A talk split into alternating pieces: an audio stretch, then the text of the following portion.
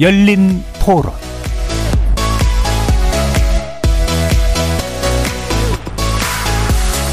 안녕하십니까. KBS 열린 토론 정준희입니다. 국가는 국민의 안전에 대해 무한 책임이 있음에도 이번 사고가 발생한 것에 대해 국민 안전을 책임지는 주무부처 장관으로서 이 자리를 빌려 국민 여러분께 심심한 사과의 말씀을 드립니다. 아무 말도 하지 말고 무전 통화만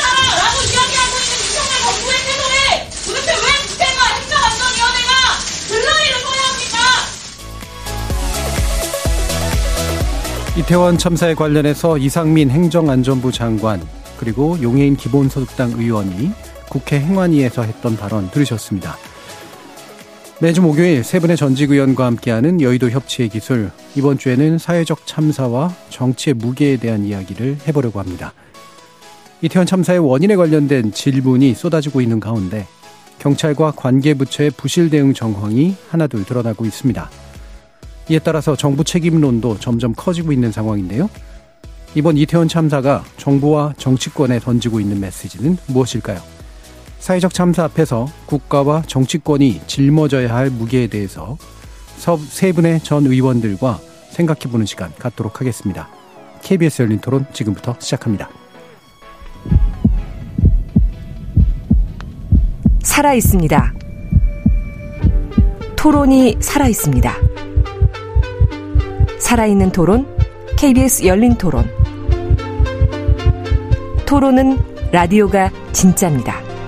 진짜 토론. KBS 열린 토론.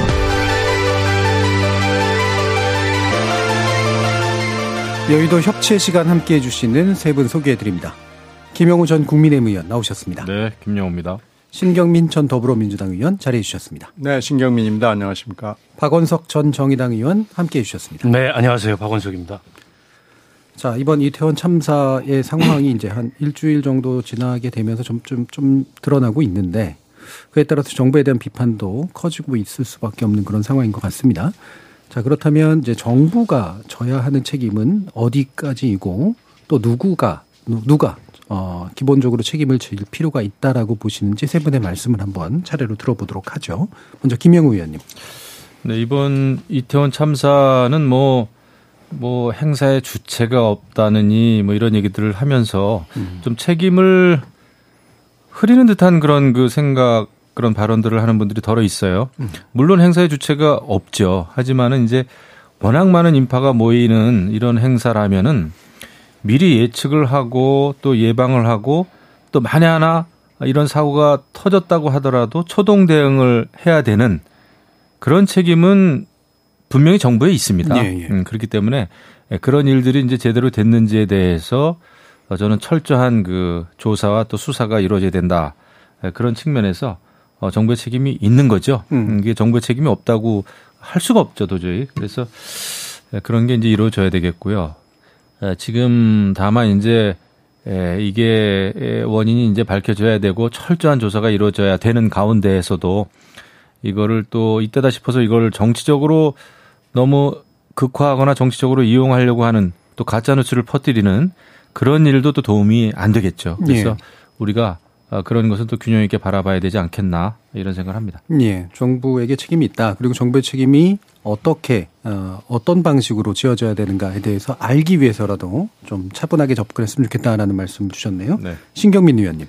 뭐 최근엔 뭐 최근 하여튼 사고 재난성 사고를 보면은 어, 다뭐 무슨 구조물이 무너졌다든지 음. 아니면은 어떤 건물에서 불이 났다든지 바다에서 뭐가 문제가 생겼다든지 이런 거였어요. 근데 이번 사고의 특징 하나는 시내 한복판에서 걸어가다가 압살을 당한 거거든요. 그러니까 무슨 행사가 누가 종교나 스포츠나 문화 행사가 있었던 게 아니고요. 그냥 걸어가다가 났다는 굉장히 특수한 상황이었고요. 그리고 또 하나는 국제적이었어요. 예. 이 행사가 행사인 만큼 어, 여러 나라 사람들이 많이 관련이 돼 있다라는 것이 하나 있고요. 또 하나 특징은 사건, 사고, 사건인지 뭐 지금, 지금은 사고로 되어 있습니다만은 나자마자 자꾸 여러 가지 이상한 잡음들이 낀 거예요. 뭐 주체가 없다느니 법이 없었다느니 매뉴얼이 없었다니 이런 건 이제 전부 다 말도 안 되는 얘기인데 참사라는 말을 쓰지 말자느니 희생자 안 된다느니 그리고 근조 리본도 거꾸로 180도 뒤집어서 하지 않느니 사진도 쓰지 말라느니 그래서 그리고 이 관계자들이 고위 관계자들이 말도 안 되는 얘기를 하는 거예요. 총리부터 시작을 해서 뭐 행안부 장관도 그렇죠. 어, 경찰 관계자들도 말이 안 되는 얘기를 시리즈로 이렇게 쭉 하면서 국민들의 억장을 무너지게 하는 어떻게 이런 사람들이 고위층인가 우리 안전과 생명을 책임지는 어, 최고 책임자들인가 이런 것들을 다시 한번 생각해 보게 하는 아주 좀 황당한 이 대처 이런 것도 우리가 다시 한번 생각을 해봐야 되고요. 근데 왜 이런 사건 사고가 계속 일어나는데 왜 대응도 똑같은가? 음. 어, 사건 사고가 되풀이되는 것도 정말 이상하고 아 이건 뭔가 잘못됐다고 느끼는데 대응마저 똑같은 데 대해서 절망감을 느끼게 하는 그런 아주 대표적인 사건으로 우리에게 기록이 될 것 같습니다. 예. 그러니까 일상 공간에서 일어난 또 그 국제적으로 지금 관여가 되고 있는 하지만 거기에 대한 대응이 똑같고 쓸데없는 잡음마저 만들어낸 그런 사건으로 어, 바라보고 계시네요. 자, 그러면 박원석 의원님 말씀 들어볼까요? 저는 뭐 이론의 여지 없이 총체적인 무책임과 부실이 부른 그런 참사라고 생각을 합니다. 보통 이런 참사가 일어나면 그 과거에도 그랬고 일단 정부가 그런 참사의 의미를 축소하려는 그런 어, 의도나 움직임을 보입니다. 과거의 네, 세월호 그렇죠. 참사도 그렇고 이제 그 단계가 지나면 어, 책임을 회피하려고 그래요. 그리고 또 더 나아가서는 꼬리 자르기를 하고 마지막에는 이제 국민들을 갈라치기 합니다. 음. 저는 거의 세 번째 단계까지 이 정부가 예. 아, 지난 5일 동안 다 보여줬다고 생각을 합니다. 마지막 단계까지는 좀 안 갔으면 음. 하는 바람이 있고요.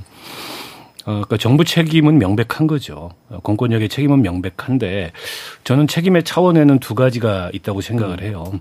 하나는 이제 정치적이고 도의적인 책임이 있는 거고 하나는 민영사상의 법률적인 책임이 있는데 이제 후자는 수사를 해봐야 되죠. 그리고 정확한 아, 참사의 진상을 규명해서 그에 따르는 민영사상의 책임을 어떻게 지울 건가 이건 나중 문제고 지금 중요한 거는 정치적 도의적 책임이에요. 예. 어쩌면 그게 국민들한테는 훨씬 더 중요합니다. 근데 그 정치적 도의적 책임에 있어서도 이 정부는 대단히 무책임한 태도를 지금 취하고 있다. 대통령이 공식 담화를 하셨지만 공식적인 사과를 안 하고 있습니다. 총리도 마찬가지입니다. 총리가 외신들 앞에서 그 농담이랍시고 그게 할 얘기인가요? 음. 행안부 장관, 뭐 경찰청장 이런 사람들은 아주 노골적으로 그런 책임회피성 발언을 거듭함으로 인해서 이제 국민들의 공분을 아, 자아냈는데요. 저는 차곡차곡 이게 그 여론의 분노로 쌓이고 있다고 생각을 해요. 저는 뭐 이번 주가 넘어가기 전에 어, 지금 문제가 된 제가 거론했던 사람들 경찰청장 예. 또그 행안부 장관 총리 정치적 도의적 책임의 차원에서 이 사람들을 문책하지 않는다면 경질하지 않는다면 저는 이 정부 구제불능이라고 생각해요. 예. 그때는 이제 쌓인 국민들의 분노가 고스란히 돌아올 거다 아, 그렇게 경고합니다. 예. 아무래도 그 초기에서 특히 이제 책임지어야 될 분들의 입에서 나온 이야기들이 확실히 책임은 굉장히 좁게 정의해서 민영사상 책임을 회피하려고 하는 그런 방식으로 나타나고 있었던 게 많은 것 같은데요. 그래서 그 발언들, 아까 이제 박원석 의원님도 지금 지목해 주신 그런 발언들에 대해서 좀 더 짚어봐야 될 것 같은데 일단 한덕수 총리 문제부터 얘기해 보죠. 좀 더 이렇게 지위가 높은 분들 이야기부터요. 한덕수 총리가 왜 이런 식으로 발언하고 태도를 보일까가 전 여러모로 전 되게 의아하거든요. 행정 이력도 굉장히 많으신 분인데 특히 외신 기자 간담회에서 결정적으로 좀 문제가 됐던 일들이 있었죠. 신경민 의원님 어떻게 생각하시나요? 그 일단 희생자들이 아까 제가 국제적인 예. 사건이 돼버렸다고 그랬잖아요. 예. 그러니까 그러다가 보니까 국제 감각이 있는 사람이 가는 게 좋겠다라는 결론을 내실 거예요. 음. 근데 원래는 음. 그 자리가 이제 외신 기자 클럽에서 가서 하는 거기 때문에 아마도 뭐 행안부 장관이 가면은 맞는 자리로 보입니다. 음. 그런데 업그레이드 한 거죠. 예. 그래서 국제 감각도 있고 그러니까 아 총리가 가시는 게 좋겠다. 뭐 이렇게 이제 내부 결론이 내서 간 건데 가는 것까지는 뭐 맞아요. 음. 그러기 사안의 중대성이고 또 외교부가 또 실수를 했거든요. 이란 외교부 대변인이 어떻게 정부가 이렇게 무책임하냐라고 하니까 어 그거에 대해서 우리 외교부 대변인이 발끈했거든요. 예. 그것도 말이 안 되죠. 이란 외교부 대- 대변인이 다섯 명이나 죽었는데 이란 국민의 희생에 대해서 가만히 있을 수 있다는 것도 말이 안 되는데 우리 외교부 대변- 대변인이 아무 반응을 보이지 않는 것이 맞죠. 그- 그건 국제적 감각에서 잘못된 건데 총리가 그렇게 어 총대를 메고 나갔으면은 진지하게 얘기를 했어야 됩니다. 그리고 이 희생자들이 외국인이 많은 거에 대해서도 어, 정부의 책임자로서 사과도 하고 이래야 되는데 그것을 질문을 패러디 해 가지고 MBC 기자의 질문을 똑같이 통역상의 기술로 하는 것이 그걸 아마 유머라고 생각을 하고 조크로 왜 서양 사람들이 기자회견을 할 때 조크로 시작해서 조크로 끝납니다. 많이 그러죠. 음. 근데 그럴 때가 있고 그렇지 않을 때가 있어요. 아무리 서양 사람들 기자회견이라고 해도 죽음을 가지고 얘기를 할 때 조크를 하지는 않습니다. 근데 지금 총리가 너무나 그 인본적 기본 자질 내지는 그 이제 공감 소통 능력이라고 할 수 있는데 그걸 결여한 상황에서 이분이 고위직을 너무 오래 했구나, 많이 했구나라는 느낌을 일단 받고요. 그렇게 해서 말하자면 그걸 이제 아이스 브레이킹이라고 그러는데 이 분위기를 좋게 해보겠다는 아, 어떤 선의를 가지고는 했겠지만 매우 적절하지 않은 일을 했습니다. 그리고 마지막에 또 말도 안 되는 얘기를 하는 거예요. 이것을 어 야구에 빗대 가지고 야구에 미국 야구에서 아주 불구 대천의 원수 팀들 둘이 있거든요. 예, 예. 그 둘이 했을 때 그러면은 경찰을 얼마나 해야 되는라고 생각하느냐라고 해서 그걸 또 조크라고 던진 거예요. 거의 마지막에. 그래서 아마 그걸 듣는 외신들이 특히 미국 기자들이 개탄을 했습니다. 예. 이게 말이 되느냐라는 건데요.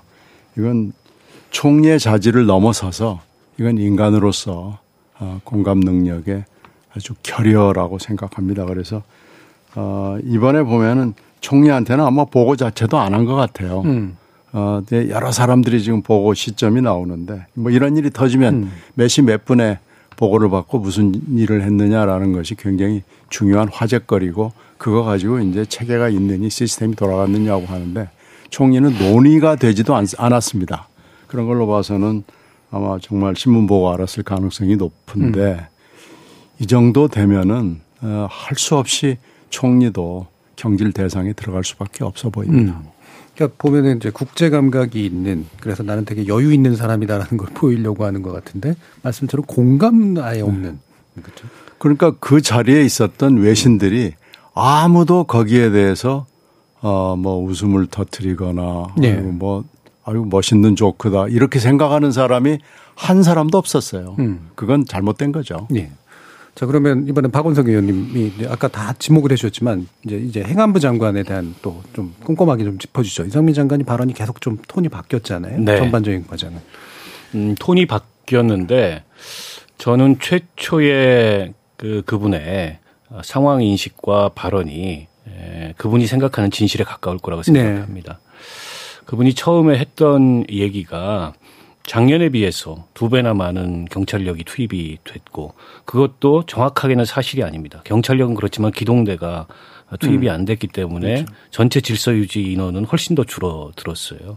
그런 기초적인 사실관계조차 확인을 안 하고 행안부 장관이 그런 발언을 쉽게 한다는 것도 이해가 안 됐고 그리고 뭐 예년에 비해서 그렇게 많은 인파가 모이지 않았다. 그것도 사실이 아닙니다. 네. 예년에 비해서 훨씬 더 많은 인파가 모였습니다.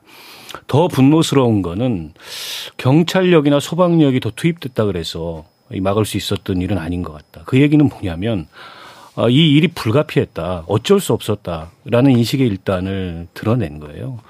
저는 거기서부터 어 이른바 이제 국민들의 분노 감정을 전 자극했다고 생각합니다. 어쨌든 행정안전부 장관은 재난 안전의 컨트롤 타워입니다. 가장 책임이 있는 사람이에요. 근데 가장 책임이 있는 사람이 사고의 원인과 책임을 꼼꼼히 따지는 것은 나중 문제라 치더라도 그 자리에서 가장 먼저 했어야 될 일은 국민들한테 죄송하다는 말씀을 먼저 했어야 돼요. 예. 근데 죄송하다는 말은 둘째치고 마치 어, 이 사고의 원인과 책임을 가리는 것을 어, 사실에 근거하지 않은 정치적 선동을 한다. 이런 발언까지 거기다 추가했습니다. 여당 내에서도 문제 제기가 나오니까 마지못해 국회 업무 보고 나온 자리에서 뒤늦게 사과를 했는데 뒤늦은 사과는 사과가 아니죠. 그건 그야말로 마지못해 한 거고 저는 이분을 왜 아직까지도 경질 안 하고 저렇게 놔두는지 모르겠어요. 사고 수습 하고 관련이 없습니다. 지금 사고 수습이라 참사 수습이라는 것은 지금 부상당하신 분들 그분들이 행여 이 사망하지 않도록 치료기관에서 제대로 치료하는 것 그리고 유가족들이나 장례 절차에 지원하는 것 그 지방자치단체나 정부가 다 할 수 있어요. 이상민 장관 필요 없습니다. 음. 근데 윤석열 대통령이 계속 이분을 조문하는데 데리고 다녀요. 마치 보란 듯이. 그 얘기는 저는 지금 이상민 장관을 경질하지 않겠다는 모종의 시그널을 주고 있는 것 같아요. 제가 그래서 구제불능이라고 말씀드리는 겁니다. 전혀 지금 국민들이 어떤 점에 분노하고 있고 왜 분노하고 있는지를 대통령이 조금 더 이해하지 못하고 있고 대통령이 매일 조문 가면 국민들이 위로받습니까? 대통령이 해야 될 일을 해야 위로를 받는 겁니다. 근데 해야 될 일은 하지 않으면서 사람들 거느리고 매일 조문 다닌다 그래서 매일 그 이 저 빈소에 매일 그저 어, 추모식장에 간다 그래서 그게 위로가 되냐는 말이에요. 예. 저는 이상민 장관부터 경질 하면서 이 사태를 조금의 어떤 성역도 없이 조금의 그 숨김도 없이 낱낱이 밝혀서 책임을 물을 사람들을 묻고 재발 방지책을 세우겠다는 의지를 보여주는 게 지금 중요하다고 생각해요. 예. 그런 면에서 매우 지금 이상민 장관을 대통령이 저렇게 수행하고 다니는 건 너무나 부적절하다고 생각합니다. 예. 일단 뭐 총리와 이제 그 행안부 장관 이야기가 나와서요. 예. 김영우 의원님 말씀 또 이 부분 들어보죠. 그러니까 뭐 총리가 됐든 행안부 장관이 됐든 음 기본적으로는 정무직 아닙니까? 그렇죠. 예, 그래서 이제 저는 그 정책 능력이나 어떤 개인의 탁월한 다른 어떤 지도력이나 이런 걸 떠나서 음 정무직이 갖춰야 될 가장 중요한 것은 이제 공감 능력이죠. 그래야 어떤 정책이 됐든 상황에 대해서 설명을 했을 때 이제 국민들이 고개를 끄덕이게 되는 거거든요. 근데 특히 이제 이상민 그 그야말로 치안 행정의 총수인데 그 행정안전부 장관이 에, 너무나 그 공감 능력이 떨어지는. 근데 저는 공감 능력은 노력해서 되는 일이 아니라고 봐요. 예. 아, 예, 다른 어떤 그 이게 뭐 지식의 부족의 문제도 아니고요. 어떤 정책 능력의 부족이 아닌 공감 능력은 다분히 정서적이고 에, 많은 국민들이 이 상황에서 어떤 심경일 거라는 거를 알면 에, 거기에 맞는 발언을 하게 되겠죠. 누가 시키지 않아도 그렇죠. 누가 적어주지 않아도 어, 그런데 뭐 경찰 인력이 배치됐어도 이런 상황이 일어날 수밖에 없다라는 식의 그 최초의 발언은 그 치안 행정의 총수로서는 도저히 할 수 없는 일이죠. 그리고 저는 그런 생각도 듭니다. 지금 물론 이제 책임론이라고 하는 거는 아까 말씀이 있었죠. 이제 정치 도의적인 책임이 있을 것이고 여러 가지 실질적인 그 민형사상의 그 행정적인 책임을 져야 될 사람들이 이제 있겠죠. 그건 이제 더 조사 또 수사를 해봐야 되는데 경찰력이 왜 필요합니까? 그 이런 어 행사 주최자가 있든 없든 간에 사람이 많이 모이고 이런 일에 대해서 미리 대비하고 예상하고 그래야 초동 대처가 가능해지는 거거든요. 사건이 작은 사건 사고가 큰 사건 사고로 에, 커지지 않으려면은 미리 예상했을 때 그게 초동 대처도 가능한 겁니다. 그래서 지금 이제 물론 우리가 여기서 이제 이것저것 따져 보겠습니다만은 뭐 보고 체계나 지휘 라인이나 아 이런 상황 인식 이런 거에 대한 이제 문제점 우리가 다 따져 봐야 되지만 중요한 것은 아, 그런 그 상부에 대한 그 위계적인 보고 체계도 중요하지만 사람들이 많이 모인다고 하는 이런 그 상황에 대해서 미리미리 대비가 안 됐다고 하는 게 저는 이제 가장 큰 문제고요. 음. 또 이런 상황에서 주체자가 없으니까 행정안전부 장관이나 경찰청 고위수뇌부가 더 책임이 있는 겁니다. 그거 그러면 아무도 책임을 안 지고 여기서 책임이라는 문제는 꼭 법적인 책임 문제, 도의적인 책임 문제를 떠나서 이런 일이 발생하지 않기 위해서 그런 사람들이 필요한 거 아닙니까? 국민 입장에서 봤을 예. 때. 그런데 거기에 맞다 아, 합당치 않은 발언들을 했다는 거는 정무 감각, 공감 능력이 거의 제로다. 음. 아, 그런 면에서 특히 저는 이번에 행안부 장관은 아마 자리를 지킬 수가 없을 거예요. 예, 예. 그렇게 생각합니다. 예. 어, 일단 정부직 그 주요 공직자들 얘기를 해봤고요. 이제 선출직 얘기도 좀 해보죠. 대통령 이야기는 2부에서 좀 집중적으로 좀 해보도록 하고, 아, 지금 이제 어쨌든 자치단체의 역할도 굉장히 중요한 거였었는데, 용산구청장 그리고 서울시장의 이제 모습들은 또 어떻게 평가를 할 수 있을 것인가. 뭐 선출직이니까 또 대응하는 방법 그리고 책임지는 방법도 또 다소 또 다를 수도 있는 부분이 있습니다만, 아, 이 부분에 대한 판단 한번 신경민 의원님 먼저 여쭤볼게요. 일단은 음, 선출직이라고 그래서 지금 적당히 넘어가려는 분위기는 감지가 돼요. 네, 네. 직접적으로는 용산구청하고 서울시장이 있을 거고요. 경찰은 뭐 임명직이기 때문에 또 별도의 에, 논의가 필요한데요. 대개 이런 정도의 그게 주체가 있건 없건 이런 정도의 일이 생기면은 행정 쪽에 있는 사람들하고 경찰 쪽에 있는 사람들하고 그리고 주최 측이 있으면 주최 측하고 회의를 엄청나게 합니다. 당연히 합니다. 근데 회의 자체가 없었다는 것이 좀 깜짝 놀랄 얘기고요. 간담회 정도로 했다는 것이 이건 좀 기본에서 많이 벗어나 있어요. 그러니까 그거부터가 일단 책임론의 시작이 되는 거고요. 정부의 책임은 그게 지방 정부가 됐건 중앙 정부가 됐건 정부의 책임은 어 일단 뭐 무한 책임이다고 뭐 얘기를 하는 것은 당연한데 항상 최악의 상황 그리고 일어나기가 가능성으로 봤을 때 매우 어려운 아주 그런 경우를 상정을 합니다. 그래서 여기에 그러면은 최악의 상황이 일어났을 때 최선의 대비를 할 수 있는 것이 무엇이냐라는 것을 하는 것이 행정이나 경찰의 기본이거든요. 예를 들어서 얼마 전에 바로 있었던 이 불꽃 축제 같은 경우도 이보다 더 많은 사람들이 물론 이렇게 굉장히 널리 퍼지기는 하지만 굉장히 많은 일들이 일어날 수 있거든요. 3년 전에 있었던 일들이 있었거든요. 그때 엄청나게 준비를 했거든요. 네. 그러면은 그게 전 정권이다 아니다 뭐 이런 걸 떠나서 행정의 연속성과 일관성이 있거든요. 그래서 그걸 가지고 거기에 준해서 어떻게 업그레이드 할 수 있느냐. 최악의 상황은 또 있을 수 있는 게 뭐냐. 왜 그러냐면 지금 3년 만에 마스크를 벗고 하는 행사거든요. 그러면은 가장 최악의 상황이 뭐냐를 생각을 했어야 되는데 아무 준비 없이 그냥 적당히 넘어가고 그 날짜에도 그건, 그건 이제 경찰의 책임이지만요. 112나 119가 아무런 준비가 없었다라는 건 이건 경악할 수준입니다. 그래서 이건 시내 한복판에서 걸어가다 죽었기 때문에 바로 내 일이고 우리 일이고 우리 가족의 일이고 그냥 이게 지근거리에서 누구나 다 당할 수 있는 일이거든요. 근데 이걸 벌써 조롱을 하는 그런 멘트들이 자꾸 SNS에 돌아다니거든요. 이게 이제 가장 나쁜 겁니다. 조롱을 하거나 거기 간 걸 죄인 취급하거나 또 뭐 무리한 짓을 했다거나 이렇게 해서는 안 되는 건데요.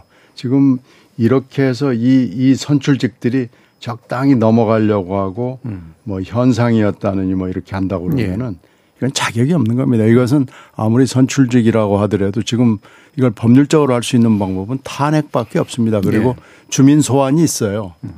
국회의원은 주민 소환 제도가 없지만은 에, 다른 지방자치단체장들은 주민 소환 제도가 있습니다. 그래서 주민 소환의 움직임도 있다고 얘기를 들었는데요.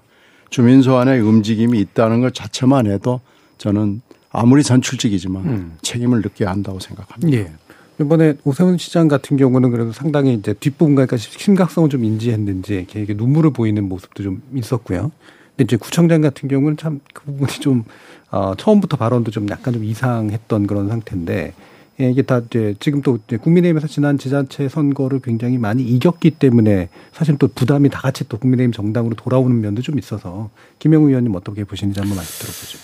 일단 뭐 도의적인 책임 이런 거는 자치단체장 뭐 기초단체장 다 있죠. 예. 예, 그리고 이제 특히 이제 용산구청의 경우에는 에, 거기가 바로 옆에가 용산구청입니다. 이태원 바로 옆에 있어요. 그렇죠. 네.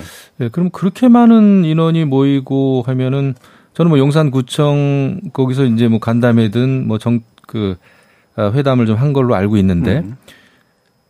이렇게 그게 심각하게 대비를 안 한 것 같아요. 예. 어 그리고 이제 구청장은 그 전에도 뭐 그 근처에 또 왔다 갔다라는 얘기를 하더군요. 저 뉴스에서 좀 봤는데 음. 어, 그렇다고 한다면은 그 심각성을 느꼈어야 되는데 예, 그런 거에 대해서 별로 이렇게 예, 뭐라 그럴까요? 상황 판단이 안 된 것 같아요. 근데 이게 뭐 구청장 개인의 그런 그 문제도 있겠지만은 어 이런 상황에 대한 그러니까 이게 이제 그 행정 능력인데 이것도요. 음. 그 질서를 유지를 해야 되고 그 구민의 또 용산 구민뿐만 아니라 서울 시민 예, 각지에서 모여드는 많은 사람이 있을 때는 그거에 대한 그 대비를 세우는 게 저는 이제 기본이다 생각이 되는데 그거에 대해서 어떻게 이렇게 글쎄요. 뭐 다들 또 이제 매뉴얼이나 뭐 법안 이런 게 없는 건 아니더라고요. 음. 근데 그런 거에 대해서 다른 나라 일로 생각을 하지 않았나 그동안에. 그러니까 그게 이제 우리가 훈련되지 않으면은 매뉴얼 있으나 마나거든요. 그건 국방이 됐든 치안이 됐든 뭐 어떤 모임이 됐든 그 매뉴얼이 그냥 이게 종이 위에 그냥 뭐 어딘가에 이렇게 적혀 있는 건 아무런 의미가 없습니다. 그 훈련을 해야 되는 거죠. 트레인을 해야 되는 거죠. 근데 그거가 안 된 것 같아요. 그래서 물론 지금 뭐 여러 선출직에 대해서도 그렇고 우리가 이제 비판을 할 수 있습니다만은 그거보다 이제 더 중요한 건 앞으로 아, 정말 그 훈련이에요. 훈련. 드릴이라고 하죠. 예. 네, 그런 그 훈련이 없으면은 안 되겠다 이런 생각이 드는데 근데 책임 소재를 따지는 건 좋, 좋습니다만 이제 우리가 늘 이제 그런 얘기도 하잖아요. 이게 정치권에서 이걸 악용하면 안 된다라고 하는데 사실 벌써 시작이 됐어요. 제가 볼 때는. 예. 예, 그리고 어, 그날도 또 일부 야권에서는 뭐 이것도 이제 정치적인 발언이 되겠지만은 야권이 그 정권 퇴진 운동을 당일을 해도 했고 어, 그 다음에도 또 이어서 어, 정권 퇴진 운동을 이 이태원 참사하고 엮어서 또 한다는 거 아닙니까? 그래서 그거는 아닌 것 같아요. 그리고 우리가 또 어, 시, 이건 뭐 사실의 문제이기도 할 텐데 예, 최근에 서울 시내 집회가 많았던 거는 사실 아닙니까? 그래서 그 경찰 인력이 분산된 것도 사실이에요. 예. 근데 그거 분산됐다고 해서 어 이거에 대한 경찰에 대한 면제부가 주어지느냐 하면 결코 아니죠. 예. 하지만 이거는 이제 앞으로 대책 면에서 대책 면에서 경찰 인력을 더 뭐 뽑든 충원하든 아니면은 이웃 어, 단체에 이제 속한 그 경찰 인력을 어떻게 이제 수급하느냐의 문제 에, 이것은 우리가 이제 에, 머리를 을 짜내서 이제 방법을 찾아야 되겠습니다만은 다분히 지금은 막 이렇게 좀 뒤섞여 있습니다. 사실 조사, 원인 조사, 책임 조사와 함께 정치적인 공격이 함께 나타나다 보니까 굉장히 좀 혼란스러운 측면은 있는데 이것도 조금은 가르마를 타야 될 것 같은데 이게 뭐 누가 가르마를 타서 타는 건 아니고요. 어, 제가 보더라도 뭐 이제 에, 애도 기간 끝나고 그러면 대통령께서 아마 제대로 된 담화문과 대국민 사과 이런 거를 통해서 어, 그런 그 이제 절차를 밟아야 되지 않겠나 이런 예. 생각이죠. 예. 박원석 의원. 음, 선출직이라 그래서 뭐 이 참사에 책임이 덜하거나 음. 혹은 책임을 면키 전 어렵다고 봅니다. 특히 용산구청장 같은 경우에는 참사가 일어난 뒤에도 어 이분이 진짜 뭐가 문제인지를 그 생각을 못하는 사람인 음. 것 같아요. 어 최선을 다했다 자기들은 뭐 전략적인 준비를 어 마쳤다. 뭐 이런 얘기를 심지어 했습니다. 근데 당일날 행적을 보면 관내에 있는 다른 행사에 참여하고 지방에 다녀오고 또 사고 그 시간 그 부근에 이태원을 지나갔는데 어, 정작 위험한 장소가 아닌 그 건너편에 골목만 지나 한번 지나가고 말고 그냥 예년 수준이라고 생각했다. 기본적으로 전그 구민들의 그런 생명과 안전을 지킬 만한 자질이나 준비나 이런 게 안 돼 있는 사람이 전 구청장이 된 게 아닌가 싶고요. 마지못해 한 사흘이나 나흘 뒤에 가서 어, 이제 중앙정부 눈치 보고 이러면서 사과를 네. 했는데 저걸로 저는 책임을 면할 수 없다고 보고 아까 이제 주민 소환 얘기가 나왔습니다. 당연히 뭐 영산구에서 그런 움직임이 전 있을 거라고 보고요. 국민의힘 윤리위는 왜 이런 건 징계 안 하죠? 음. 저는 저거 징계해도 남을 만한 그런 어, 이 품위 당의 품위를 명예를 손상시키고 품위 유지 위반되는 그런 발언 아닙니까? 앞서 제가 열거했던 발언들이. 네. 저는 국민의힘 윤리가 한동안 맹위를 떨치고 기세를 떨치다가 이럴 때는 왜 잠잠한지 그것도 잘 이해가 안 되고요. 그분을 공천한 사람이 권영세 장관입니다. 예. 그런데 현재 지금 지역구 의원이에요. 음. 물론 이제 통일부 장관을 맡고 있기 때문에 지역구 국회의원으로서의 에, 그런 역할은 잠시 뒤로 미뤄둔 것이지만 지역구 국회의원이 아닌 건 아니거든요. 음. 그분을 공천한 책임도 있고 권영세 장관은 왜 아무런 메시지가 없는지 저는 그것도 잘 납득이 안 돼요. 예. 예. 아, 통상의 그런 지역구 내에서 일어난 문제라면 장관인 지역구 국회, 그, 이 장관인, 현직 장관인 지역구 국회의원이 나서서 이렇다 저렇다 언급하는 거는 부적절할 수도 있지만 음. 이게 통상의 상황이 아니지 않습니까? 적어도 박희영 구청장을 어, 공천한 그런 책임도 있는데 그에 대해서 왜 아무런 언급조차 없는지 음. 어, 저는 그것도 굉장히 무책임한 태도라고 생각이 들고요. 뭐 오세훈 시장 공교롭게 그때 해외 출장 중이어서 어, 긴급 귀국을 했고 또 기자간담회를 통해서 사과도 하고 뭐 앞서 말씀이 있었지만 눈물 흘리는 모습을 어, 보이긴 했는데 어쨌든 자치행정, 자치행정의 그 최종적인 책임자로서의 책임이 있죠. 직접적인 책임은 아니더라도 서울시가 이후에 어, 이, 이 참사의 수습과 또 유가족 지원과 사후 재발 방지 대책 수립 등에 있어서 어떤 태도를 보이는지 저는 서울 시민들이 유심히 어, 지켜볼 거라고 생각하고 어, 오세훈 시장이 정말 책임 있는 자세로 임하기를 저는 촉구합니다. 예. 그러면 이제 그, 요 부분은 뒤에서 이제 대통령 관련된 얘기는 따로 하도록 하고요. 그 책임지는 방식 그리고 그것을 위해서 또 조사하는 방식에 관련된 논의로 좀 이어지면 어떨까 싶은데요. 어, 조사도 책임과 또 연결이 돼 있는데, 그러니까 정치적이고 도의적인 책임을 지면 지기 위해서 또 정치적으로 해야 되는 어떤 조사와 여- 그 형식들이 있을 테고, 또 수- 어, 수사를 해서 또 사법적으로 뭔가 문제 있는 점들을 잡아내는 것들도 있을 텐데, 현재는 수사가 좀 일단 좀 먼저 뜬 것 같고요. 국정조사는 이제 논의를 해보겠다 정도 수준에 일단 머물러 있는 것 같습니다. 이 부분 신경민 의원님 말씀 주시죠. 일단 이 일단 뭐 이런 대형 사고가 나면은 전개 과정은 첫 번째가 진상 규명이고요. 진상 규명은 단기적으로 하는 것과 장기적으로 예. 하는 것 두 가지로 나눌 수가 있습니다. 그리고 이제 책임자를 찾아내는 건데 이 책임자도 어, 이 단기적으로 지금 하는 게 있고 장기적으로 하는 문제가 있겠죠. 그리고 대책 수립을 해야 되고 이제 배상 보상 문제가 있고 마지막에는 이제 좀 시간이 걸리더라도 입법 미비를 에, 한다. 음. 에, 미비를 하여튼 채운다. 뭐 이렇게 해서 다섯 단계 되는데 지금 현재는 에, 단기적인 진상 규명이죠. 그런데 이게 이제 경찰이 이번에 어, 사고에 아주 결정적인 음. 사고의 책임자로 될 수밖에 없는 상황인데 경찰이 수사를 할 수밖에 없는 또 이걸 우리가 어떻게 받아들여야 되느냐라는 문제가 음. 지금도 계속되고 있습니다. 수사는 하고 뭐 압수수색하고 뭐 난리는 칩니다마는 국민들이 이걸 과연 수사 결과를 내놨을 때 그래 잘했어 뭐 어, 수고했어 이럴 이럴 것 같지가 않아요. 어떻게 결론이 나더라도요. 그리고 이제 우리가 약한 게 장기적인 진상 규명인데 되게 유럽이나 미국 같은 데서 하는 거 보면은 장기적인 에, 대책을 이거 아주 긴 호흡을 가지고 합니다. 네. 그래서 이런 경우에는 어, 몇 년을 두고 하는 경우를 제가 여러 번 봤어요. 아니 예를 들어 9.11 같은 경우에 몇 년을 두고 합니다. 어, 그리고 영국의 힐스베리 축구 네. 같은 게 89년에 났는데 91년도에 1차 조사 보고가 나오고 이게 미진하다고 그래가지고 2012년에 2차 보고서가 네네. 나와 끝났거든요. 네. 그한 20년 가까이 한 그렇죠. 거죠. 그러니까 이렇게 하- 장기적인 어, 우리가 진상 규명이나 대책 마련까지 포함을 해서 하는 것은 우리나라는 거의 선례가 없어요. 음. 그래서 이런 건 우리가 이 기회에 한번 생각을 하는데 이걸 이제 커미션을 만들어서 어 바이파티잔으로 하죠. 그러니까 여야가 같이 참여를 해서 그 위원장은 아주 덕망이 있고 믿을 만한 사계 권위를 누구도 의심하지 않는 사람을 세워가지고 하는 건데요. 이 기회에 한번 실험해 보는 것도 저는 좋은 기회 같아요. 이게 초유의 사태고 시내 한복판에서 걸어가다 죽은 이게 다른 나라에도 이런 예가 별로 없습니다. 예, 예. 물론 뭐 스포츠나 종교 행사나 문화 행사에서 이런 경우는 있습니다만은 이런 경우는 거의 예가 없어요. 그래서 한번 우리도 에, 해볼 때가 됐고요.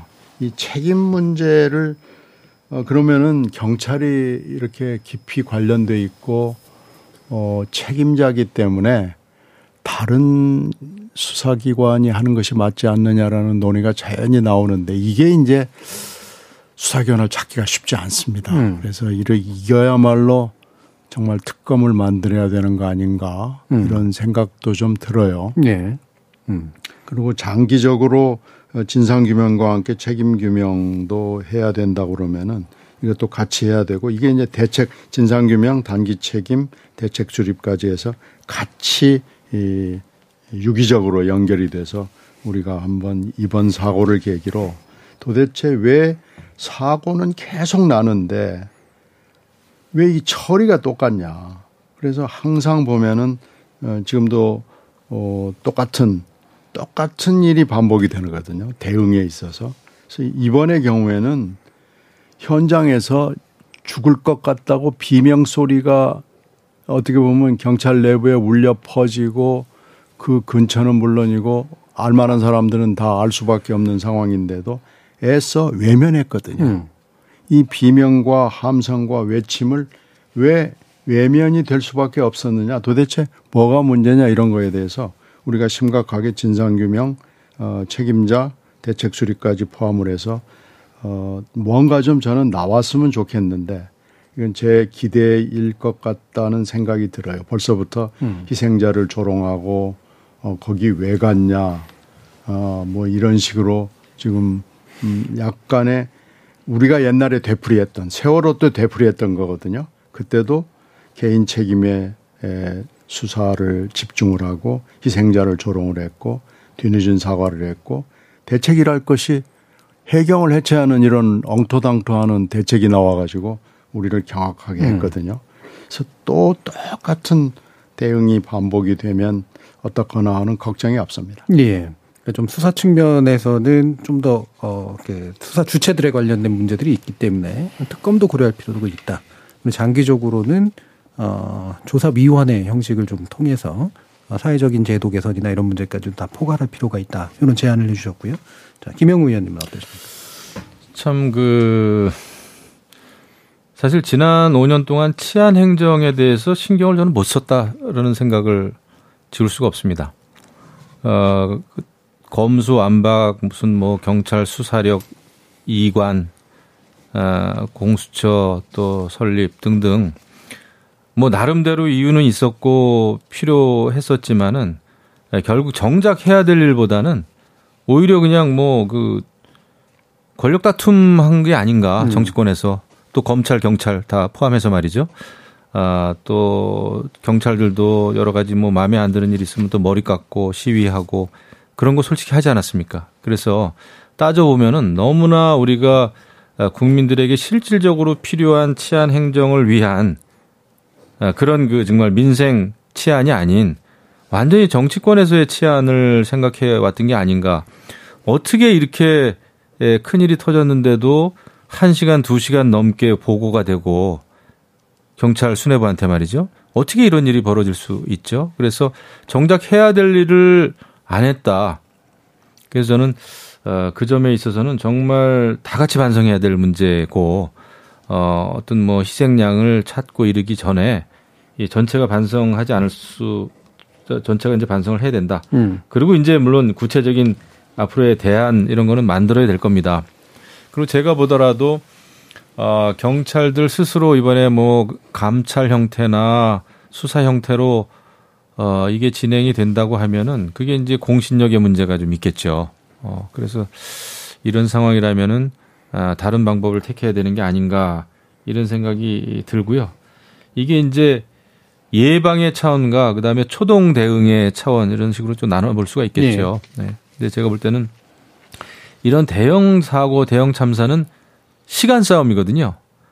그 골든 타임을 놓치면은 에, 작은 사고가 큰 참사로 이어지는데 뭐 세월호 때하고 똑같습니다. 어떻게 예. 보면 그런 면에서 보면 그런데 그 초동 대응이 잘 되기 위해서는 그것도 사고 사건이 터지고 나서 대응한다는 게 한계가 있어요. 음. 그래서 제가 이제 누차 강조 말씀드립니다마는 미리미리 예상하지 않은 일에 대해서는 초동 대응도 어렵습니다. 그래서 그 예상하고 연습하고 어 그런 거를 이제 해야 되는데 그런 일에 조금 어, 주안점이 맞춰졌으면 좋겠다라는 예. 개인적인 좀 에, 말씀을 드립니다. 예.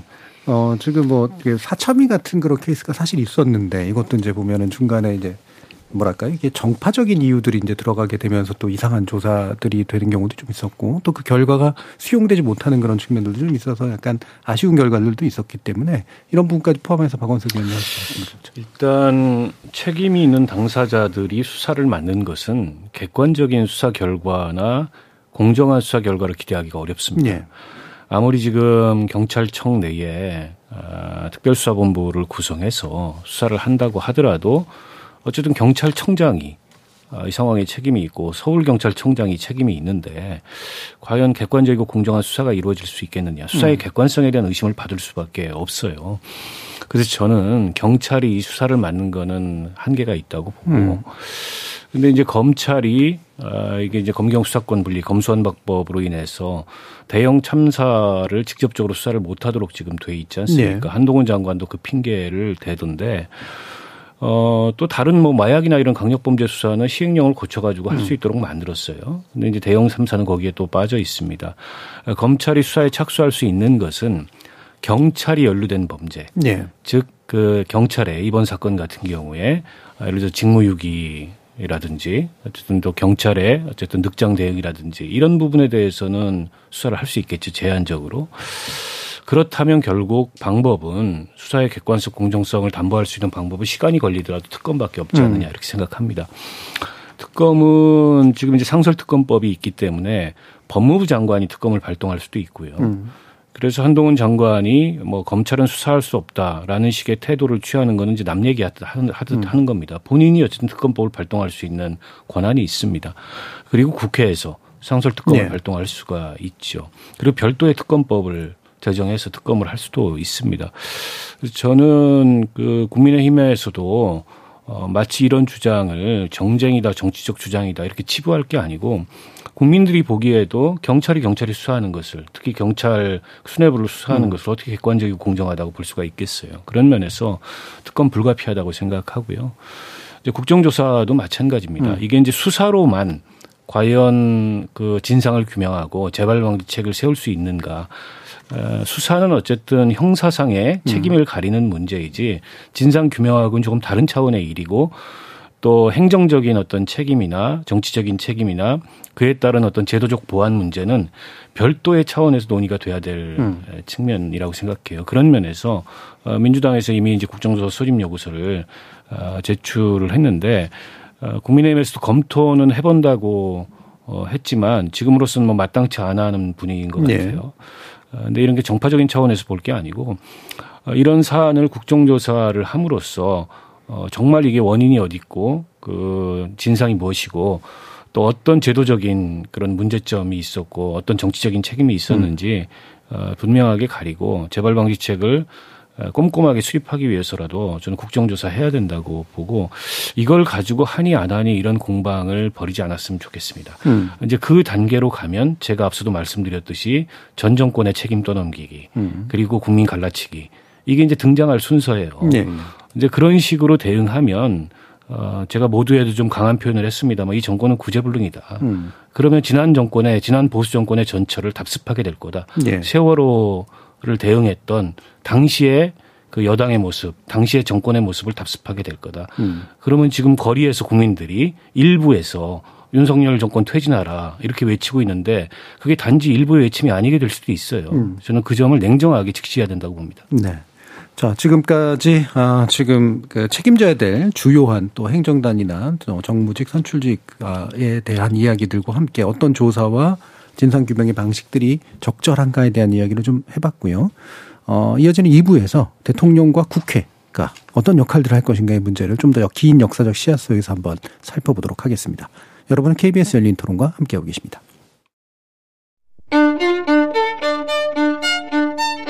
토론이 세상을 바꿀 수는 없습니다. 하지만 토론 없이 바꿀 수 있는 세상은 어디에도 없습니다.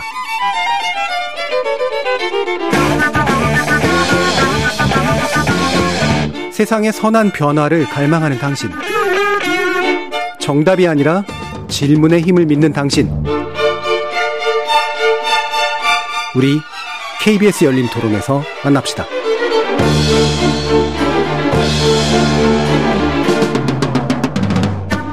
KBS 열린 토론 사회적 참사와 정치의 무게에 대해서 얘기 나누고 있는데요. 신경민 전 더불어민주당 의원, 박원석 전 정의당 의원, 김영우 전 국민의힘 의원 이렇게 세 분과 함께하고 있습니다.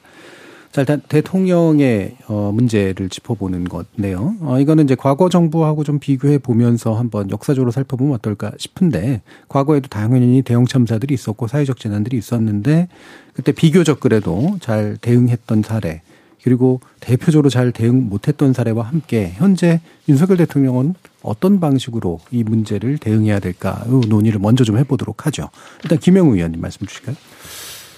글쎄요, 뭐 이번에 이제 대통령의 경우에는 음 소방청을 통해서 또 이제 대통령실의 국정 상황실을 통해서 보고를 받은 것 같습니다. 음.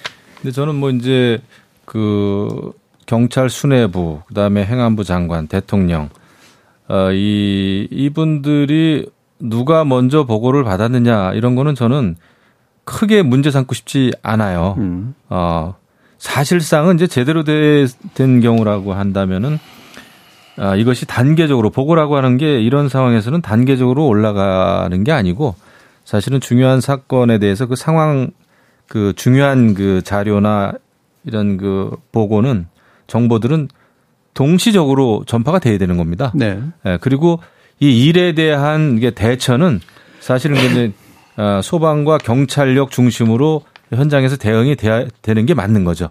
그러니까 보고가 왜 이렇게 누가 먼저 받았느냐 이거는 이제 저는 뭐 별로 이렇게 논쟁할 필요가 없다고 보고 물론 담당 경찰들이 경찰 수뇌부가 막 1시간, 2시간 가까이 돼 가지고 보고 받았다고 하는 거는 아무리 생각해도 이해할 수 없는 아주 잘못된 거죠. 그거는 거의 이 치안의 부재라고 할 수밖에 없다. 이제 그런 측면에서 생각이 되고요. 다만 이제 대통령은 이런 때 에, 과거에도 그랬습니다만은 큰 대형 참사가 일어나면은 국민들 민심이 흉흉해지고 또 유가족이 있고 막 그렇지 않습니까? 그러니까 국론이 분열될 가능성이 너무나 큰 거예요. 음. 어, 여러 가지 이유에서 더더군다나 지금은 대통령 지지율도 낮은 상태에서 또 장외에서는 야권에서는 대통령 정권 퇴진 운동까지 벌이고 있는 상황이고 어 양쪽 성격이 다른 집회가 동시에 열리고 뭐 이런 상황입니다. 또 국회에서도 어, 협치가 전혀 이루어지고 있지 않은 그러니까 이미 국론이 상당히 분열 양분된 상황에서 이런 대형 참사가 또 일어났단 말이죠. 음. 그래서 저는 이제 심각하다 생각을 하는 거죠. 과거 어 광우병 같은 경우에도 물론 그때도 이제 대통령 선거 직후라 여러 가지 여야 간의 갈등의 문제는 좀 있었죠. 예. 근데 어찌 보면 지금은 그때보다 더 심각할 수도 있겠다라는 생각을 네. 하는 겁니다. 그 어, 지지율도 좀 낮은 상태고 그다음에 굉장히 그 표 차이가 얼마 나지 않은 상태에서 어, 대통령 당선이 됐고 또 취임을 하지 않았습니까? 그래서 이런 때일수록 대통령의 어떤 한마디 한마디 발언, 대국민 발언, 또 대국회 발언 이런 게 굉장히 중요하다 하겠다는 음. 생각이 들어요. 네. 그래서 이제 에 제대로 된 아마 이제 대국민 사죄라든지 뭐 여러 가지 이 사안을 바라보는 대통령의 시각이 음. 진정성 있는 그런 시각이 저는 한 번쯤은 정리될 필요는 있겠다 생각합니다. 음. 왜냐 지지율 이런 거 다 떠나서 일단 국민들의 통합을 위해서 예. 그 다음에 이 재발 방지와 또 잘못된 그 책임을 져야 될 사람들은 책임지기 위해서 말이죠. 그런 거에 대한 준비는 아, 필요하지 않겠나 이런 음. 생각을 하고 지금 이제 행안부 장관이 가장 많이 입에 오르내리고 있는 것 같습니다. 예, 예 이것은 뭐 어, 국회에서도 그렇고 어, 언론에서도 그렇고 아, 그런데 그 부분에 대해서는 아 결정을 빨리 하시는 것도 좋겠다. 예, 예. 이게 시간 끌어가지고 뭐 수사 다 끝나고 뭐 책임자 다들 그, 에, 그 저기 가려지고 그래가지고 해결될 문제는 아닌 것 같아요. 그거는 시간이 좀 걸릴 것 같고 음. 어, 그 전에 에, 국민들의 그 정서에 맞지 않고 계속해서 그 정무적인 실언을 하는 그런 장관 그 문제부터 해결하셔야 되는 게 아닌가 생각이 드네요. 예. 그러니까 대통령의 사과나 이런 것들은 좀 더 약간 시간을 좀 아쉽지만 시간을 두면서 메시지를 잘 만들어서 이제 하는 게 좋을 것 네. 같고 인적 청산 문제에서는 확실하게 좀 경질이나 이런 것들은 빨리 판단을 하시는 게 좋을 것 같다. 이런 얘기시네요. 신경미 의원님 어떠신가요? 어, 사과와 문책은 사실은 빠를수록 좋죠.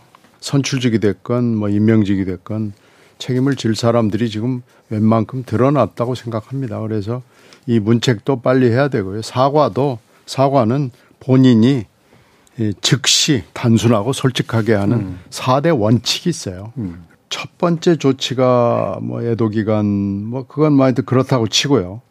이걸 뭐 용어를 참사로 쓰지 말자느니 희생자를 쓰지 말자느니 근조 리본을 뒤집어서 달자느니 사진도 쓰지 말자느니 위패도 쓰지 말자느니 뭐 이런 것들이 쭉 나오는 거 보면 저는 어저께 어느 방송에 갔다가 리본을 근조 리본을 달아주는데 앞에 근조라고 써 있는 리본을 완전히 180도 뒤집어서 검은 뒷면만 보이게 달아주는 걸 보고 깜짝 놀랐습니다. 음. 이렇게까지 할 필요가 있는가? 그런데 이게 지침이라 그래요.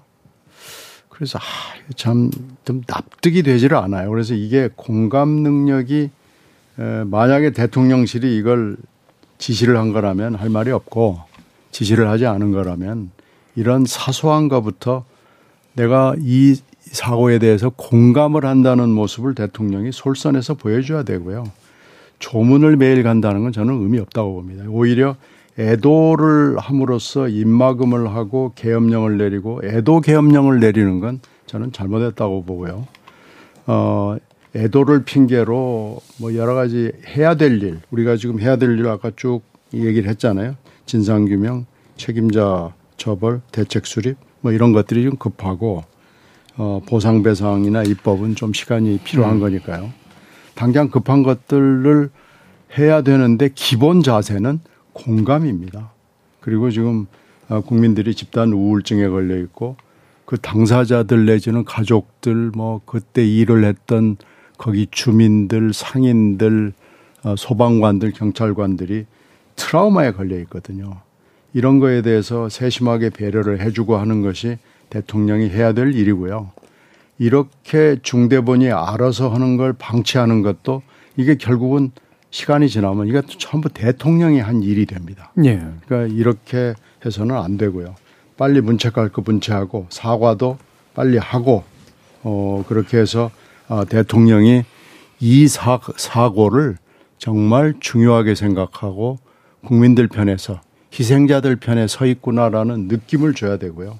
또 똑같은 대응을 해가지고 결국 아, 아니 뭐 세월이 지나면은 좋아지겠지 하고 자꾸 마사지하고 꼬리 자르기 하고 이제 조금 더 지나면은 야 그만해라 언제까지 이럴래 이렇게 나올 겁니다. 지금 음. 이런 어, 공감 능력의 수준이 낮은 걸로 봐서는 아마 설마 나겠냐부터 시작을 해서 마사지 꼬리 자르기 뭐 조롱하고 세월 이야기다 그만해라 이런 이런 순서로 가면 또 똑같은 어, 상황이 반복이 되게 해서는 안 되고요. 이게 잘못하면은 이 컨트롤 내지는 상황 전개를 잘못하면은 정말 정권 퇴진으로 음. 불이 붙을 가능성이 매우 높습니다. 예, 예. 지금 이제 예전 문민 정부 때 사고가 많이 났었죠. 이제 임명 사고가 이제 김영삼 전 대통령이 이게 사건마다 조금씩 달랐는데요. 서해 페리오 때는 8일째 그리고 성수대교 때는 하루 만에 삼풍백화점 때는 또 21일 만에 그래서 이제 사건마다 조금씩 이제 시점 좀 다르기도 했었고 노무현 대통령은 이제 당선인 신 분 때 이제 대구 지하철 때 어. 바로 또 이제 사과를 하고 이건 좀 약간 또 성격이 좀 다르긴 합니다만 그래서 이게 정권마다도 약간 대응하는 방식들도 좀 차이가 보이기도 합니다. 네, 박원석 의원님 의견 여쭤볼게요. 그 정권마다 혹은 대통령에 따라서 음. 대응하는 방식의 차이가 결정적으로 이 정부가 그리고 공권력이 이런 참사에 어떻게 대응하는지를 저는 규정 짓는다고 생각을 음. 해요. 지금 보면 너무나 위험한 신호들이 굉장히 많은데요. 일단 보고 체계가 완전히 엉킨 문제. 이 보고 체계가 이렇게 엉킨 문제가 어디서 비롯됐냐면 전부 용산만 쳐다보고 있는 거예요. 거기다 보고하는 게 1순위고 이 보고 지위 개선을 밟아서 제대로 보고하고 그게 대통령한테 도, 달하기까지 이런 지금 지휘체계가 무너진 겁니다. 음. 특히 경찰이 그렇습니다. 용산 서장 당일날 어디 있었죠? 삼각지에 있었습니다. 시위 대응한다고. 음. 그 시위가 그렇게 심각한 시위가 아니었어요. 제가 알기로는. 당일날 모인 규모도 용산까지 가서 모인 규모도 그렇게 서장이 나가서 현장 지휘를 해야 될 정도의 심각한 규모가 아니었고. 근데 거기만 쳐다보고 있는 겁니다. 그런데다가 뭐 참사를 사고라고 써라. 사망 희생자를 사망자라고 해라 마찬가지입니다. 이것도 결국에는 대통령실과 용산의 기색을 살피느라고 공무원들이 정말 되도 않는 꼼수를 부리고 잔머리를 굴려서 이런 식의 억지스러운 그런 용어의 정의를 내리고 있는 거라고 어, 저는 보고요. 결정적으로 사, 그 참사가 일어난 지 이틀 만에 경찰이 뭘 했습니까? 동향 파악 문건을 만들어 가지고 네. 보고를 했어요. 이게 정권 퇴진론으로 옮겨 붙을까 붙을 것인가 안 붙을 것인가. 그리고 수습에 있어서 가장 빠른 수습책은 뭔가. 아, 3, 4일 지나면 여론이 잦아들 거고 그 뒤에 가면은 더 보도 빈도가 줄어들 거고 이런 등등의 아, 그런 과거의 사찰 문건 비스무리한 걸 만들어서 이게 도대체 이 참사의 수습과 유가족 지원과 아무런 관계도 없는 그런 문서를 만들어서 올렸다는 것도 지금 이 공권력의 주의가 온통 거기에 쏠려 있고 그건 용산 대통령실의 성향이 그렇기 때문에 그런 겁니다. 그러니까 이런 식의 그 모습들밖에 보이지 않고 있는 거고요. 총리라는 사람은 참사와의 거리두기를 치열하게 하고 있고 행안부 장관이라는 사람은 정말 국민들 공분케 하는 이런 얘기하고 있고 도대체 이 정부에 책임 있는 사람이 대통령을 포함해서 누가 있는지 모르겠어요. 대통령 매일 그 이 분향소 간다고 하는데 거기서 어떤 책임이 느껴지십니까? 어떤 믿음이 갑니까? 전혀 믿음이 가지 않고 전혀 어떤 책임이 느껴지지 않습니다. 그러니 차라리 국민들 앞에 통렬히 사과하고 이 문제는 어쨌든 정권의 명운을 걸고 제대로 책임자들 찾아서 처벌하고 해결하겠다. 그리고 문책의 의지를 보여주고 이게 국민들 입장에서는 더 믿음이 갈 거예요. 예. 안 하지 않습니까? 이분이 법률가라서 그런다 그런 일각의 시각이 아, 있어요. 마치 사과하면 책임을 다 인정하는 게 되고 나중에 이제 민영사상에 책임까지 올 수 있기 때문에 사과를 안 한다. 만약 그런 거라면 정치에 있어서 정말 중요한 책임 윤리를 이분은 전혀 모르는 분이라고 생각해요. 그 정치에 있어서 책임 윤리는 법적인 행정적인 아, 그런 책임도 따르지만은 그보다 정치적 도의적 책임이 훨씬 더 우선하는 거거든요. 예. 그걸 모르는 지도자는 저는 이 불행한 거라고 생각합니다. 그러면 정말 국정 운영 저는 못 한다고 생각하고요. 그래서 저는 이 정부가 6개월밖에 안 지났는데 6개월 만에 매우 중요한 갈림길에 섰다. 매우 중요한 실험대에 섰다. 역대 보수 정권들의 그런 실패한 모습을 답습할 건지 예, 아니면 정말 지금이라도 국정 동력도 많이 떨어지고 지지율도 실추됐지만 지난 대선에서 국민들이 윤석열이라는 정치 경험이 없는 사람을 이 투표하고 선출하면서 가졌던 그런 기대에 조금이라도 부응하는 모습을 보일 건지 중대한 아주 갈림길에 실험대에 섰다고 봅니다. 그 온전한 책임은 그 책임의 거의 대부분은 전 대통령의 상황 인식과 대통령의 판단과 대통령의 리더십에 달려 있다고 생각해요.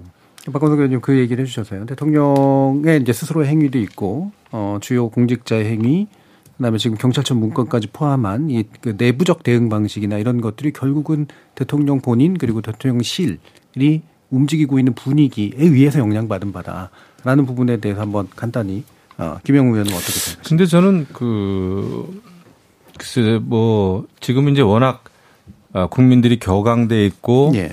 어 트라우마에 빠져 있고 말이죠.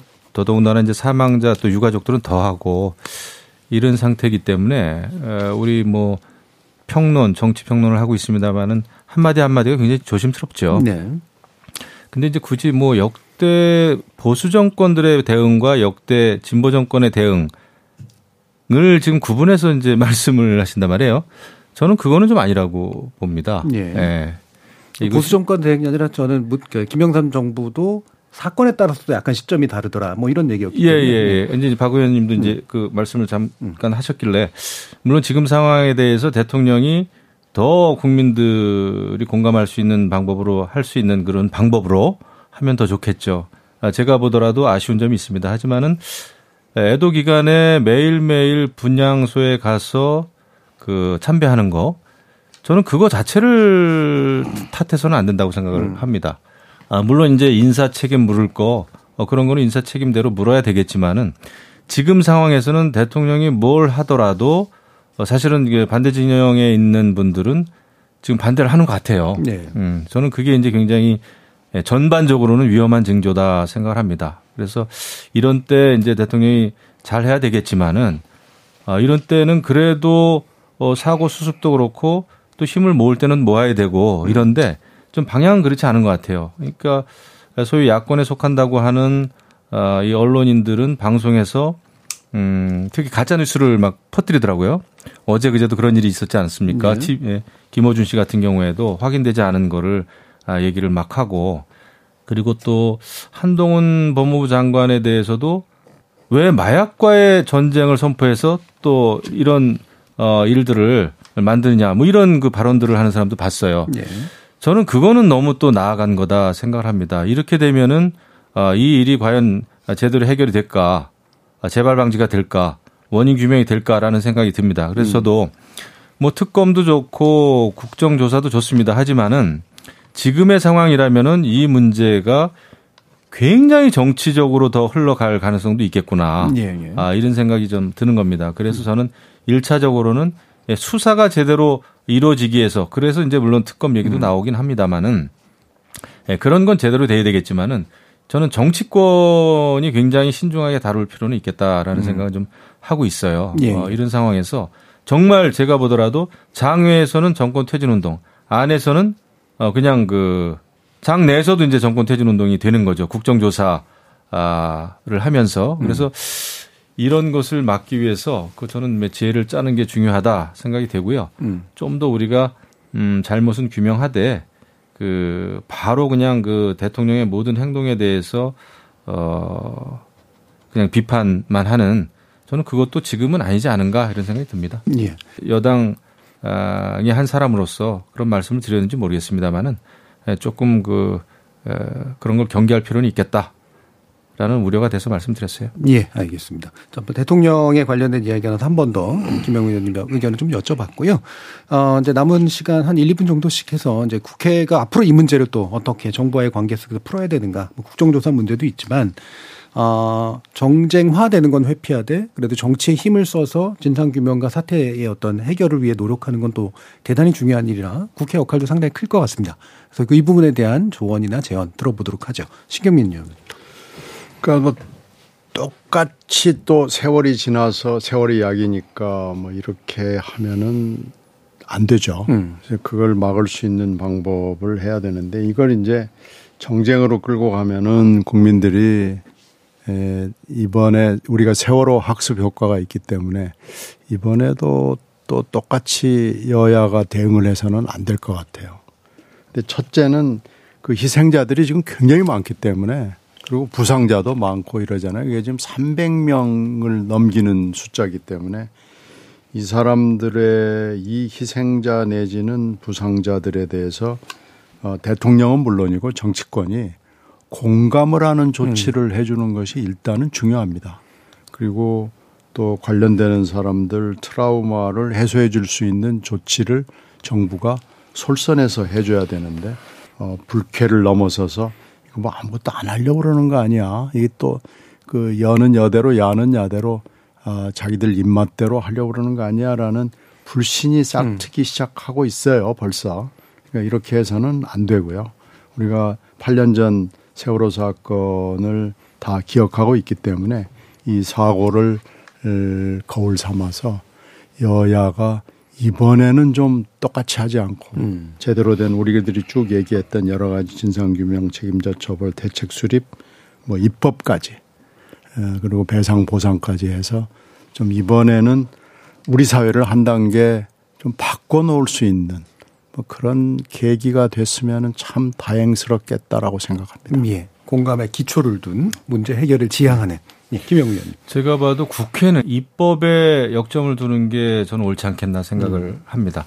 아, 국회가 이제 진상 규명 뭐 사안에 따라서는 이제 그런 것도 과거에도 해왔죠. 뭐 청문회도 했고 국정조사 또 특검법 발의 이런 게 다 진상 규명에 이제 관련된 것이지만은 지금은 어 뭔가 정말 이런 일이 생기지 않도록 하는 그 입법 활동을 잘 하는 거 또 전문가들과의 뭐라 그럴까요? 그런 공청회 이런 게 국회에서 특히 필요하지 않나 저는 개인적으로 좀 그렇게 봅니다. 지금 이제 워낙 이게 큰 사건이었고요. 정말 대형 참사고 거기다가 또 어, 꼭 이, 이 대형 참사하고 연관시킬 뭐 저건 없겠습니다만은 어쨌거나 좀 북한이 또 너무나 엄청난 그 도발을 또 하고 있어요. 현실적으로. 네.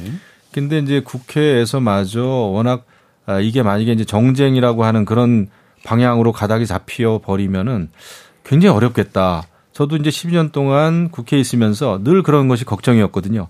처음에 의도한 바하고 너무나 다른 방향으로 더더군다나 우리나라 상황에서는 정쟁으로 보수당과 여야 간의 문제로 이렇게 바로 이제 불이 붙죠. 그래서 그게 참 염려스럽습니다. 그래서 조금 더 입법에 관련된 그런 그 전문적인 그 논의를 하는 게 좋지 않겠나 개인적인 바람을 가져봅니다. 근데 그렇게 잘 안 될 것 같아요. 네. 네, 좀 네. 걱정입니다. 네. 제도 개선을 위한 입법에 네. 좀 초점을 둬달라. 박원, 박원석 의원님. 그 저는 이런 참사의 원인과 책임을 따지고 그걸 가려보는 일을 정쟁이라고 부르는 것에 동의하지 않습니다. 음. 아, 이런 사회적 재난은 이게 정치가 실패한 결과거든요. 본질적으로 정치의 문제입니다. 근데 이거를 여당이 됐든 야당이 됐든 정면으로 직시하지 않고 다루지 않는다면 국회가 존재해야 될 이유가 없는 거죠. 그래서 저는 민주당이 그 국정조사 특검 던져놨는데 그냥 던져본 거라면 어, 제대로 관철시킬 관철을 못 시킨다면 그건 저는 야당의 역할 못 하는 거라고 음. 보고요. 저는 야당이 할 수 있는 더군다나 지금 제 일당이지 않습니까? 어, 모든 역량을 동원해서 이거 관철시켜야 된다고 보고 여당도 피하려고 해서는 안 된다라고 음. 생각하고요. 아, 물론 이제 이 문제만 국회가 붙잡고 있을 수는 없어요. 지금 뭐 저런 북한의 거듭된 도발, 우리 안보 위기 문제 심각하고 경제 위기도 심각합니다. 오늘 또 흥국생명발 콜옵션 포기로 인해서 이제는 국내 채권 시장만이 아니라 국제 금융 시장까지 지금 뒤흔들고 있고 국가 신인도가 굉장히 추락할 그런 위험에 처해 있기 때문에 민생 문제도 입체적으로 아, 다뤄야 되겠죠. 그런 어쨌든 정치가 존재하는 이유는 국민의 생명 재산 안전을 지키기 위해서 정치가 존재하는 겁니다. 그 음. 서울 시내 한복판에서 이렇게 젊은 156명의 그런 이 생명이 정말 납득할 수 없는 이유로 죽음을 당했는데 이 문제를 정치가 정면으로 다루지 않는다면 저는 정치는 존재해야 될 이유가 없다고 생각하고 그런 면에서 그동안의 민주당이 덩치는 큰데 굉장히 그 협소한 정파적인 어떤 진영론에 휩싸여서 제대로 이 정부를 견제하는 듯한 모습을 보여주지 못했어요. 음. 이런 모습을 좀 이제 벗어나야 된다고 생각하고 아, 성숙한 대응을 통해서 그리고 성숙한 정치력을 통해서 지금 제기되고 있는 국정조사 특검 이거 꼭 관철시키면 좋겠고요. 저는 여당도 정부만 보호하려고 정부 대통령만 보호하려고 해서는 안 된다고 생각합니다. 정당 정치가 존재하는 이유가 권력을 보호하려고 정당 정치가 존재하는 게 아니에요. 음. 저는 자꾸 정당 정치의 의미가 지금 없어져 가고 있다고 생각하는데 오히려 책임 있는 여당으로서 지금 문책받아야 될 사람들, 책임져야 될 사람들 먼저 문책하고 먼저 책임지게 하자. 이렇게 제기하고 나가는 게 저는 여당으로서 이런 참사 앞에 보다 더 바람직한 태도가 아닌가 싶습니다. 음. 알겠습니다. 자, 오늘, 어, 이태원 참사에 관련해서, 어, 정치가 가지고 있는 무게에 대해서 세 분과 이야기를 나눠봤는데요. 이 정도로 논의를 정리하도록 하겠습니다. 오늘 함께 해 주신 박원석 전 정의당 의원, 그리고 김영우 전 국민의힘 의원, 신경민 전 더불어민주당 의원 세 분 모두 수고하셨습니다. 감사합니다. 네, 고맙습니다. 이번 참사와 같은 사회적 재난이 발생할 때마다 우리는 국가의 부재, 정치의 무능력을 이야기하곤 합니다. 하지만 엄밀히 말해서 국가는 존재하고 있고 정치 역시 나름의 방식으로 움직이고는 있죠. 다만 책임을 회피하는 발언 속에 국민에 대한 국가의 정신이 부재하고 있음을 그리고 정치가 행정과의 관계를 제대로 수립하지 못할 때 정치인이 자신이 해야 할 정치가 무엇인지 모른다는 걸 확인할 뿐이죠. 지금까지 KBS 열린 토론 정준이었습니다.